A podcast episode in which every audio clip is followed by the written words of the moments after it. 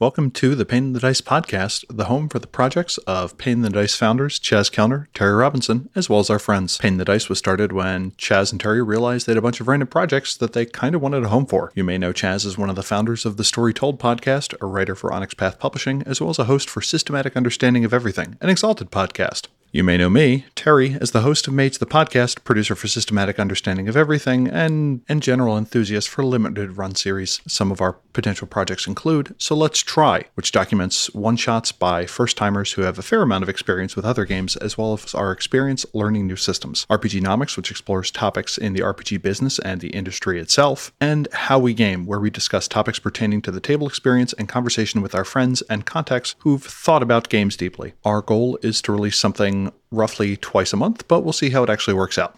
In the meantime, if you have any questions, shoot us a message at questions at paininthedice.com.